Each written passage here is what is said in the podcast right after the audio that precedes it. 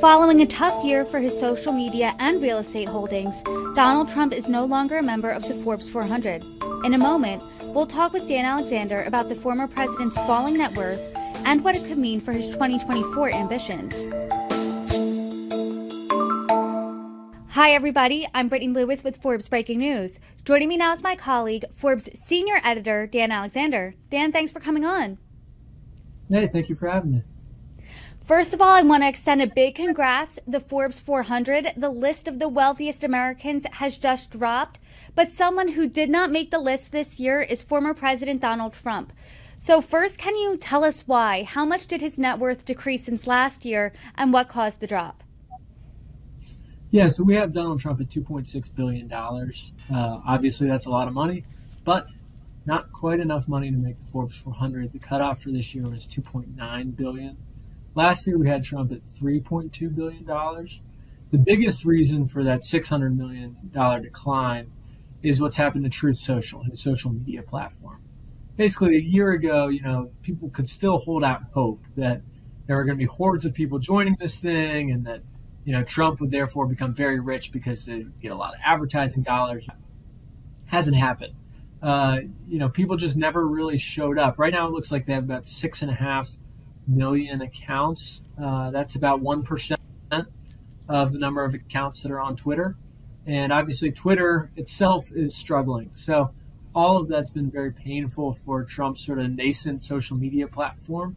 Uh, and that's not his only problem. Of course, he also is a big owner of office real estate at a time when office values are dropping across the country but particularly in places like downtown San Francisco, where he has one of his most valuable properties, and also, of course, in Manhattan. Let's talk about that real estate a little bit more. Before he forayed into politics and social media, Trump was known for his real estate. So you said that the value of his properties seemingly went down. Did that affect all of them? And was there any property in particular that was more affected than others? Yeah, so it you know impacted different properties, uh, different amounts, but I would say the one that was the hardest hit was probably 555 California Street. This is a big, sort of broad-shouldered office building right in the heart of downtown down, downtown San Francisco.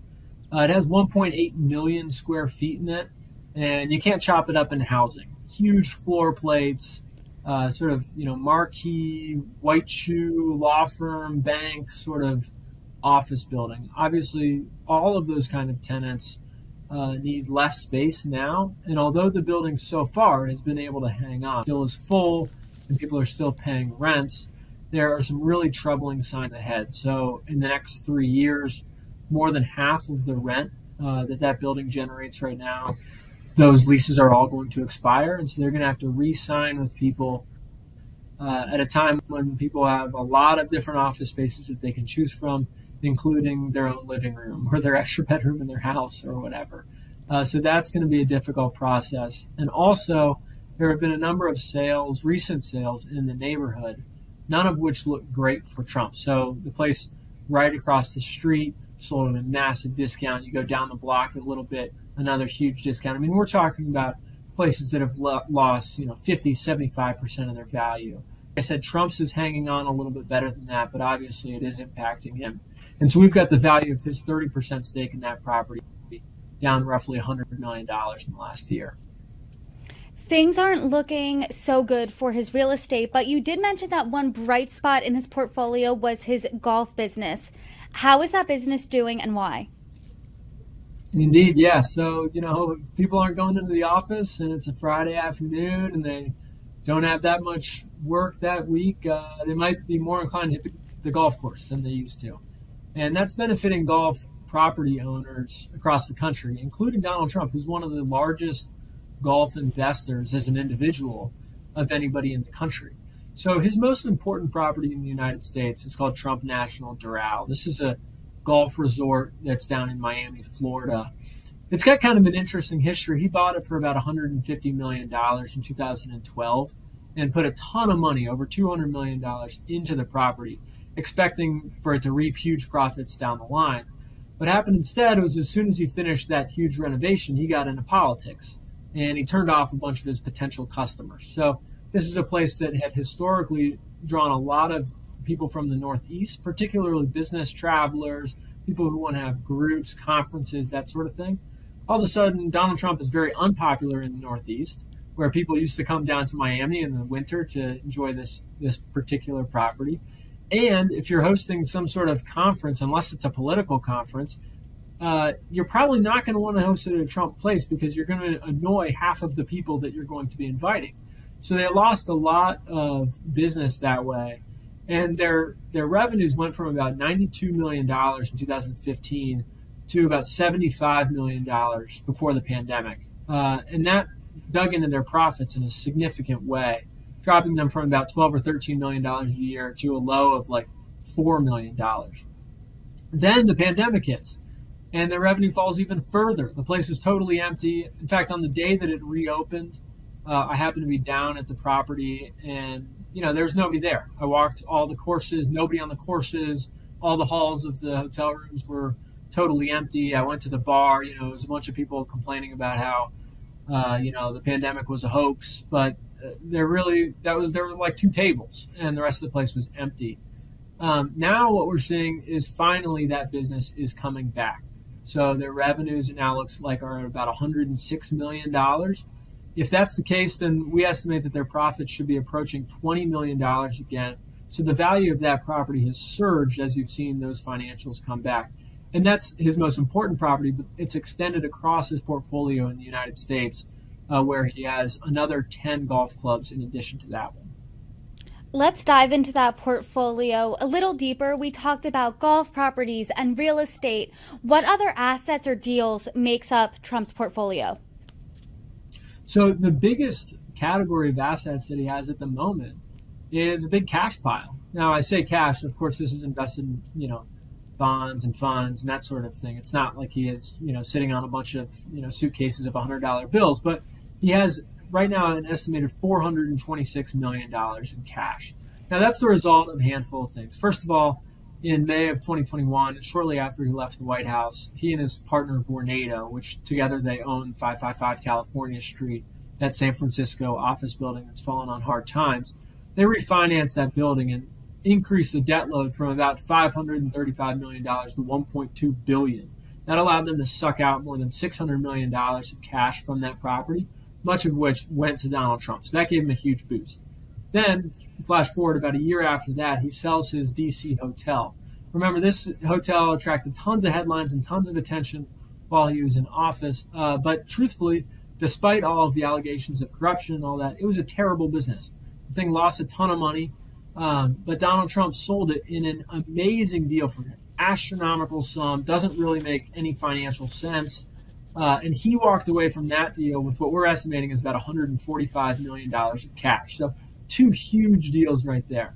Then you've got a couple of other cash injections, which is one, you know, he started giving speeches. Every politician gives speeches after they leave office. It's an easy way to make money.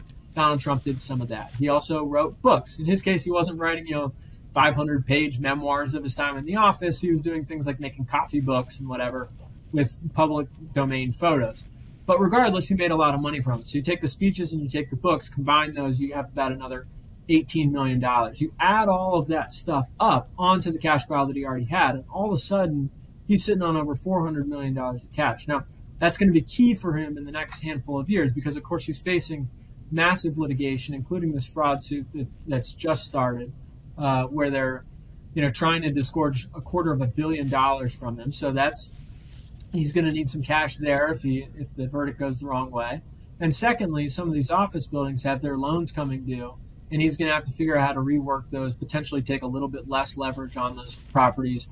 And so he may need some cash to inject into those buildings to pay off those loans. So he has a lot of cash, but he needs a lot of cash. And overall, his empire is a little bit smaller than it was a few years ago.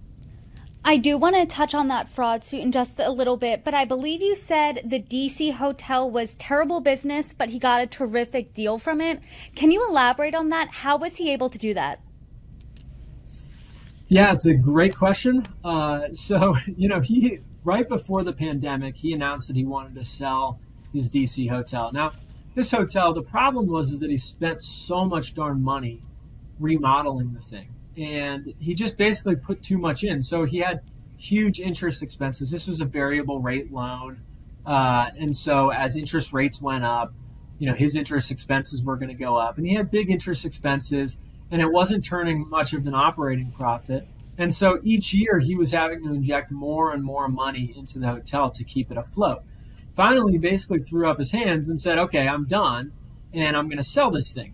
And then voila, the pandemic hits. All of a sudden, it's the worst possible time to sell a huge hotel. Who wants a hotel in the middle of a major city at a time when nobody's traveling?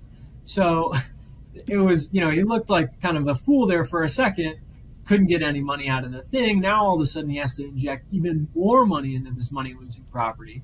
And so things look like it's really dicey. But then, of course, travel resurges as sort of the pent up demand from the pandemic comes back. And also the amount of money that people are willing to spend on real estate surges. And frankly, some people start making dumb deals. They just have a ton of cash and they start spending amounts of money that don't make any sense.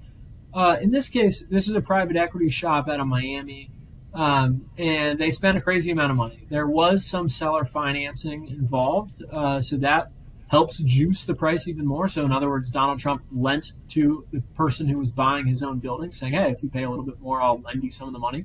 So that helped helped juice the price a little bit more.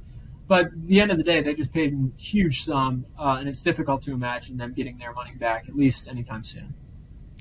Dan, overall, you're painting somewhat of a bleak picture of uh, Trump's financial state, but it's not that bleak, obviously. He is worth $2.6 billion. So, has he fallen off of the Forbes 400 at any other point in history? Can you walk us down memory lane, if you will? yeah, sure. Uh, so if we go back 41 years, uh, Forbes 400 begins.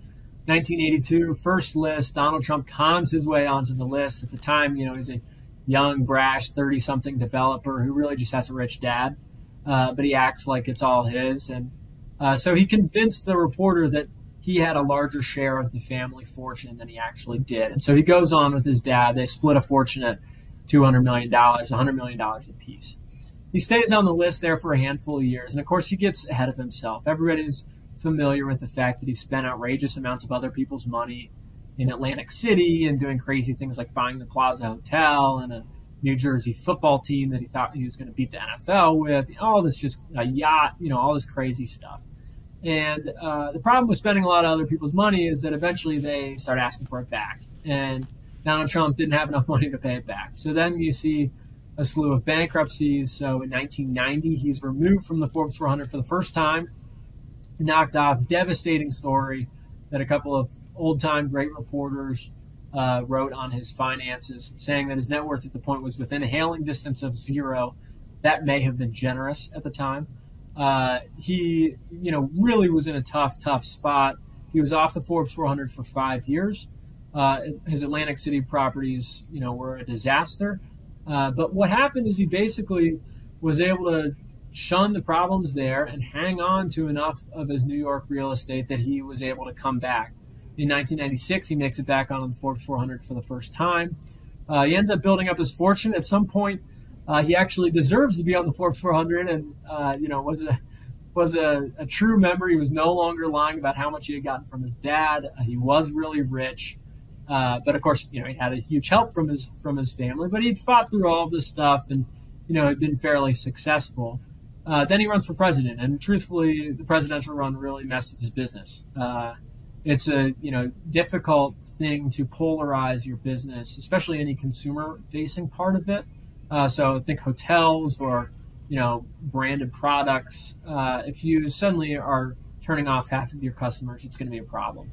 Um, so Donald Trump's business really starts to, to, slip while he's in office, and then the pandemic hits. And so in 2022, uh, he gets, excuse me, in 2021, he gets dropped from the Forbes 400 for the first time. Um, and then in 2022, he now all of a sudden has a social media app.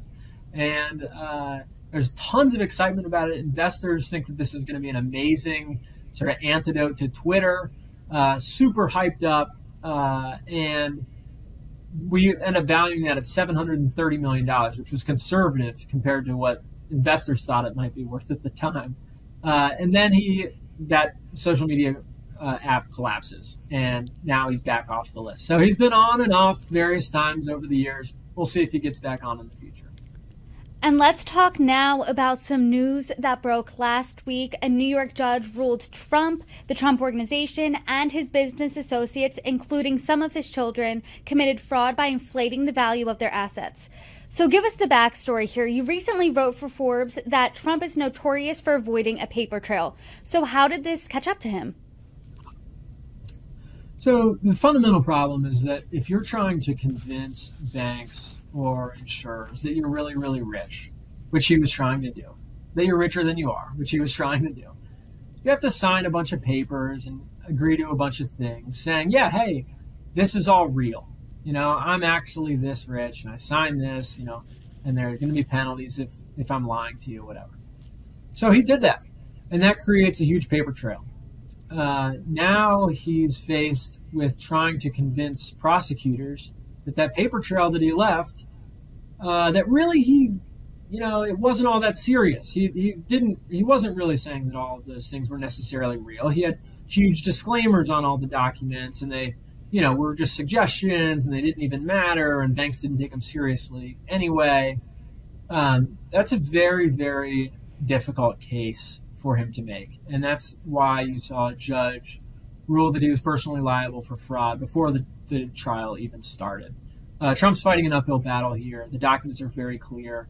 Uh, he was lying about his net worth for years. He did send that to lenders, uh, and he's going to have a tough time at trial. How does this decision then in New York affect his business going forward in the future? So a lot remains to be seen about how what the penalties are going to be and what he's forced to do. So there's been some talk about, you know, is he going to have to to sell off assets? Uh, the judge has been a little bit unclear about whether he's going to have to do that and what he's going to have to sell off. Um, you know, theoretically, if you sell off assets, then you can get money back for them. Uh, many of his properties are not highly leveraged, so he should theoretically be able to sell them off and pay back the loans that he owes. One property that might be a bit of a challenge is 40 Wall Street. This is a tower that he owns in the financial district in New York City. Um, but he does have some protection in that two of his largest assets are 1290 Avenue of the Americas and 555 California Street, two buildings in which he only owns 30% interests alongside Vornado Realty Trust, which owns the other 70%. It's difficult to see them uh, forcing any you know drastic action with those, especially because Trump was more honest uh, about the finances of those properties and they're controlled by somebody else. Um, and like I said, he does have a significant amount of cash that he can use to pay whatever penalties um, or other things that he's going to face this is going to restrict him a lot, um, and it's going to affect his ability to grow. Uh, but Donald Trump's not going to become a poor person because of this trial. Um, it's it's just going to be painful for him. Let's talk about him and his campaign. As we know, he is the front runner in the 2024 presidential election. He's faced in this calendar year alone many lawsuits for indictments, and his polling hasn't really budged. He is the front runner by leaps and bounds.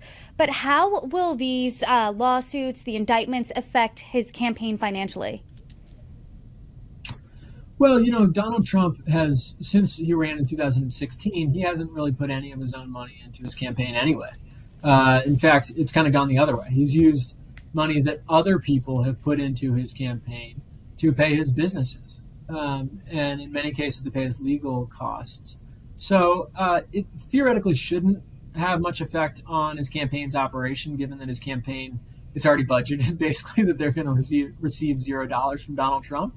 Um, and I don't think that you're going to see, uh, you know, big fall off in the support either. Um, you know, people have seen the allegations, uh, both from his business career and from his political one, and you know, there's a segment of people who are diehard Trump supporters, and it's you know hard to imagine, um, you know, what would push that group over the edge to not support him, to not give the campaign money, and therefore to have significant financial ramifications on the campaign.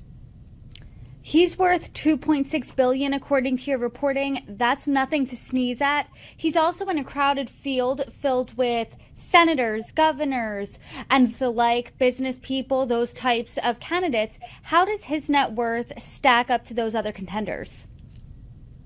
So he's the richest by far. Um, Vivek Ramaswamy is uh, the only person who's anywhere in the same ballpark. Vivek uh, was a billionaire at one point. Um, the stock price of his main holding fluctuates, and so it depends on the day. Um, and nobody else is, uh, you know, that close. Doug Burgum is a rich guy. Um, you know, he's the governor of North Dakota. Um, most of the other sort of career politician people, you know, you're talking about anywhere from you know, one or two million bucks to maybe 10. Uh, really, really kind of in a league of his own. Uh, and, you know, let's be real. I mean, it's a big field, but uh, this field is, it's two people. I mean, it's Donald Trump and Joe Biden. Donald Trump is running away with the Republican nomination. Joe Biden's going to be the Democratic nominee. Uh, Joe Biden, you know, is worth about $10 million. So totally different, um, different personal finances between what are likely to be ultimately the two contenders in this race. You're saying he's injecting near zero, if not zero, of his own dollars into his campaign. But financially speaking, is running for president again going to be good for him? Uh, no, I don't think that running for president was ever good for him. I think that it, you know, was um, it had some positive effects on certain assets, and there are some transactions that you know he clearly benefited from. Uh, but there's also a lot of negative. Um, you know, having 50% of the country hate you is not good for business. And having, you know, the amount of scrutiny that comes with being the president or a top presidential candidate is not good for business either. Um, if Donald Trump had not run in 2016, it's hard to imagine that he would be dealing with any small fraction of the litigation that he's contending with now that's a distraction in addition to being a financial cost. Uh, so no, I don't think that running for president um, is a good financial move for Trump. Uh, but you know, he what drives him is as much you know fame and uh, attention as it is money at this point. and certainly uh, for fame and attention, running for president is where you get it. Dan Alexander, per usual, thanks for the insights. Thanks for the reporting. I hope you come back soon. Yeah, thanks you for having me.